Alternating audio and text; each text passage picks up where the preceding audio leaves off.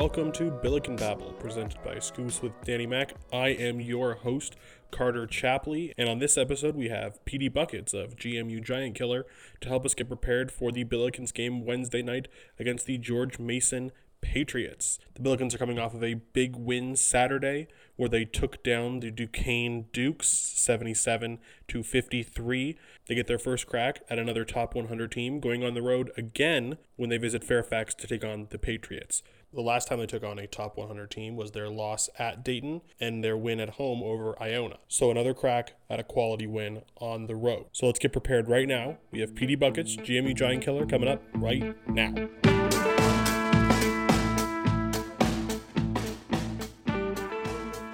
I now welcome on to Billiken Babble with Carter Chapley, presented by Scoops with Danny Mac. Petey Buckets of GMU Giant Killer. He is our expert on all things George Mason. Petey, how you doing today? Carter, I'm doing great. Thanks for having me on. No, thank you for coming in and talking some George Mason hoops with us. Petey, tell us about what's up with George Mason this season. How have things gone for you guys over there in Fairfax? Yeah, so the uh, the headline for George Mason this year is that first year head coach Kim English, he is like right on schedule. We are looking like we have sort of a top 100ish nationally uh, team. He went out to the transfer portal and he brought in three of our four best players right off of the uh, uh, just over this offseason. He kept Josh Oduro, who I think is probably maybe the best big, definitely one of the best bigs in the A10. It'll be really interesting to watch him match up with Francis Okoro, which I'm sure we'll get to in a minute. But overall, I think Mason's exceeding expectations. They weren't expected to do a lot uh, in the preseason A10 rankings. None of the preseason, you know, algorithms like KenPom or anything like that had Mason very high. Mason has been steadily ranking in all of them.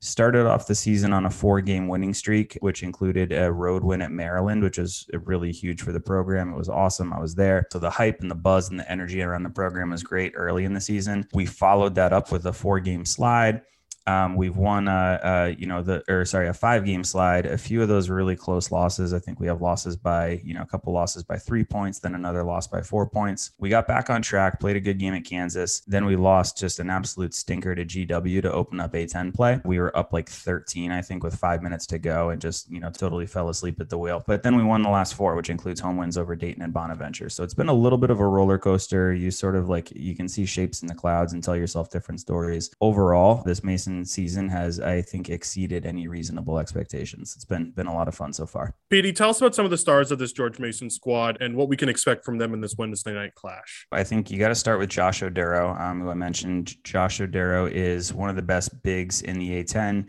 He's a very, very pure post scorer. So if he gets isolated on the block, he will absolutely make his move and try and uh, try and take any defender one on one if you throw doubles at him, one of the best things he's improved on this offseason is his post division. And he's much better at passing out of double teams, passing out of the post, hitting open three point shooters. And this Mason team just puts a ton of shooting on the floor. So if you've seen Mason play in the past few years, Mason has not been a good shooting team at all. That is a total 180 this year. The other guys on the team are D'Shawn Schwartz, Davonte Gaines, Davon Cooper. Those are the other guys in the starting lineup. Those are all excellent shooters. The fifth starter, Xavier Johnson, not quite as good a shooter, around 32%. But the other guys, Davonte Gaines shooting about 47% from three this year, Davon Cooper 42% from three, D'Shawn Schwartz 37%. So we've got the way to think about Mason is we've got this really nice post big who, you know, can score basically on anybody one on one in the post. And we've surrounded him with shooters. So the offense looks like a five out. It's a really nice system. It's a really nice sort of like pretty style of basketball. You mentioned what they're looking like at their best, which is this highly efficient shooting team. What is the biggest issue that George Mason faces thus far this season? Mason has looked like they struggle with ball pressure in late game situations. That's a big one. And then because they, we run this motion offense where we look um, where we look to isolate scores on certain defenders that can look a little clunky. Like if Oduro has a rough game, I think one of our losses this year was a home loss to ODU. It's actually our only only home loss so far. But in the home loss to ODU, Oduro played one of his worst games of the year. He had a few turnovers. They were throwing crash doubles at him in the post. He was really having a tough time recovering. I think that Mason doesn't really get much off of the bench. We're towards the bottom of the country in bench minutes and bench points. So if any one of the the four guys that I mentioned, Oduro, Schwartz, Cooper, or Davonte Gaines, we can't really afford one of those guys to have an off night when we play a good team. So, you know, I think Oduro and Schwartz are the two two big scorers on this team. If either of them get into you know get into a funk or just aren't aren't getting going it's it's really tough for us to win games like that. You mentioned earlier the francis okoro and josh oduro matchup being one that you have your eye on. Are there any other matchups that you really look at and say that that's where the game could come down to? It's going to be interesting to see who we put on uh, gibson jimerson because we have um, we have a couple guys that could theoretically guard him between D'Shawn Schwartz and Ticket Gaines i would think um, it's probably ticket that's going to draw the assignment for most of the night but i think think that's really um, that that's one that I'm gonna you know that's that's one of the first things that I'm going to be looking at after tip. Who's running after Jimerson because that's the huge one. And now, sort of our fifth starter or point guard, Xavier Johnson. I didn't mention him as much because he's not as much of an offensive threat. He's a really nice passer. He can push the pace and transition really well, but not much of a scorer. Uh, I do think he's a really good defender. I'm excited to see him go up against Yuri Collins. I do think that's a matchup where Yuri Collins, obviously a tremendous point guard. He's a great player. I do think that Xavier Johnson is the type of bigger guy who can stay in front of him, who might be able to slow him down a little bit. Yuri has historically had trouble with larger guards. Is that the kind of thing that this point guard fits into? And Xavier Johnson, yeah, he's like, um, you know, he's not he's not super tall. He's six one, but he's like, uh, you know, he's a he's a beefy six one. He looks like he's one of those point guards that looks like he could have played football if he wanted to. And we're used to those kinds of point guards here in St. Louis. So you, we, you're used to all those types of players in St. Yeah, Louis. yeah, exactly. it's been a physical year. It's been a challenging year for a lot of games where physicality comes to be the difference. Is this a, is this George Mason team going to be one that's going to bring physicality? Or are they or are they going to look to be more slippery than they are tough? No, much more finesse. So Mason is a uh, Mason is a really good defensive team, but I don't think you know. I, I, think there are numbers that might make might lead you to believe that we're physical. Like um, we're a really good defensive team. Opponents don't shoot very well against us. We grab a ton of defensive rebounds. We're one of the best teams in the country at keeping the opponent off the offensive boards.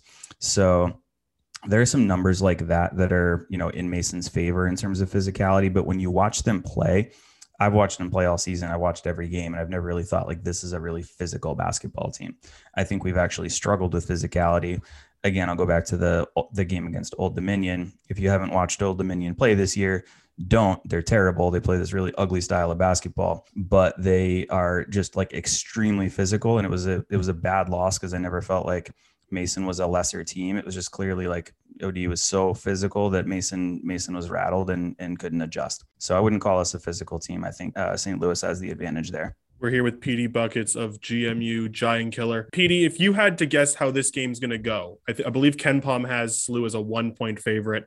At that yep. point, it's a toss up. What do you expect to come from this game? I think it's going to be a one possession game on either side. If you're putting a gun to my head, I'm going to pick my boys from Mason to keep rolling. But I think it's I think it's going to be a really good basketball game. I think it's going to be strength against strength again. St. Louis you're not a great shooting team, but you have one of the best offensive rebounding teams in the country. It helps lift your offensive efficiency overall. Um, and Mason is one of the best teams in the country at keeping teams off of the offensive glass. So I think in those sort of strength against strength matchups, you really, you know, something's got to give. You really generally see a really, a really good basketball game. And I like, uh, you know, Mason's a hot shooting team. We put a lot of three point shooting on the floor. I think that favors us at home a little bit. Overall, I think it's going to be a matchup between two really good teams. So hoping my boys from Mason pull it out. I think it's going to be one possession either way. According to the KenPom, Mason is like the 13th best field goal percentage team in the country. Is there any fear of boom or bust there with, with what they do in terms of three point shooting, or have they been consistent enough that that hasn't really shown its teeth yet? No, definitely. We've we've put up a couple uh, a couple pretty bad three point shooting performances, um, particularly in the uh, in the five game losing streak there.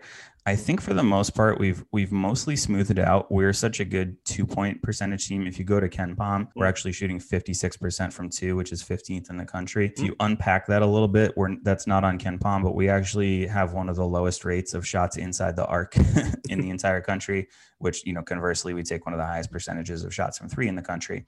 I would like to see the team go inside more when shots aren't falling, but overall, you know, we put we put some very legitimate shooting on the floor. So maybe it'll bite us um, in some conference road games. I think at home it's been a little. I think at home it's a little steadier. So not not not like a not a huge fear because again we've been the same team all year long. We've always taken a lot of threes, and you know overall the the at this point I don't think the offensive efficiency or the effective field goal numbers I, I don't think those lie at this point. If you were to forecast out into the future into you know early March what is a reasonable expectation for this team to succeed towards? You know, we've talked to a lot of folks who say, You know, this past week we talked to people from Duquesne and George Washington, where it's just get out of the pillow fight. That obviously isn't the case for this team. What is a bar to strive for for the Patriots to reach? I would be thrilled with a double bye in the A10 tournament um, and a top four seed. I think that the the at large conversation that ship sailed a very long time ago for Mason. So the Mason uh, is A10 tournament or bust. I would love to see them get a double bye in the A10 tournament. I don't personally really care about the NIT at all, but I think a double bye potentially puts us in the NIT conversation, which would be sort of, you know, after 10 years of absolutely nothing, it would be nice to see some sort of postseason like that. But yeah, Mason's four and one in conference right now. We have a really tough five game stretch coming up with um, St. Louis, Richmond twice, and then VCU uh, with a road game at LaSalle sandwiched in there. I think if we come out of that stretch three and two, then you know Mason is seven and three and probably in the driver's seat for a double bye. So that's what um that's that's what I'm looking at. Petey, thank you so much for coming on to Billiken Babble today. We appreciate your insight and expertise on George Mason. Can you tell us where we can find your work and how we can support the things that you do? Yeah, appreciate it. Find me at GMU Giant Killer, um, a uh, George Mason fan blog. Find me on Twitter at Petey Buckets. Uh, we've been hosting some live Twitter Spaces events throughout the season to talk A10 basketball. But yeah, really enjoyed it, Carter. Thanks for having me on. Thank you so much, Petey, and we look forward to maybe seeing you in the A10 tournament. Sounds good.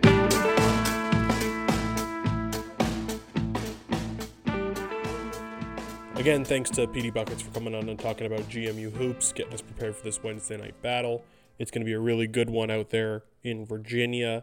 The Billikens have a really tough opponent. They match up really well, and you go on the road. And as we've seen, it's really difficult to go on the road, especially against a up and coming veteran program that has a coach in Kim English who is show him he's got he's got what it takes, and that's really nice. It's nice to see GMU starting to turn it around. And as Petey said, for a program that's had a lot of nothing, to have a team that is exciting is something. I'm interested to see how this game works out. Again, the matchups are really tough. I think this is going to be one we're going to need all of Francis Okoro's strengths, all of all of Marten Linssen's contributions. If you can use Lassina Traore to spell minutes or to throw fouls at Oduro just to wear him out, hey, that works too. You're going to need a group effort, offensive rebounding. Again, Petey said Petey said it best. This is a team that limits offensive rebounds really well, and it's one thing that SLU really needs to keep their offense functioning.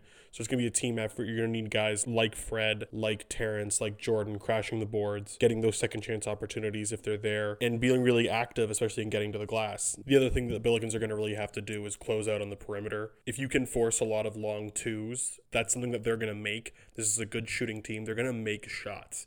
And that can be really frustrating because even if you're guarding really well, this is a team of shot makers. You know, Oduro can do it from the paint, from a little extended outside of the paint, and then the rest of those guys, the rest of those four out guards, they can make shots. They can make mid range shots. They can make jumpers. They can make floaters. So it's going to be really frustrating, and you're just going to have to continue to throw pressure at them, continue to put their a hand in their face, make things difficult, make them take uncomfortable shots, make them take shots in uncomfortable spots. The Billikens have been really good at that. I've highlighted it in my 10 takes article. At the end of the last three games, they've forced opponents to take long twos, to take deep threes. So if you can continue to do that, that you feel comfortable with your defensive pressure, especially on a good shooting team. But ultimately, this is one where it's going to come down to man to man responsibility on defense. You can't throw a zone at this team. You're going to get really burned. And if you can apply enough ball pressure to work that starting five, because there isn't a lot of bench depth there. So if you get them exhausted or you get them into foul trouble, then you might have a shot on defense. It then turns around to the other side of the ball and goes, can the Billikens avoid those three, four minute scoring droughts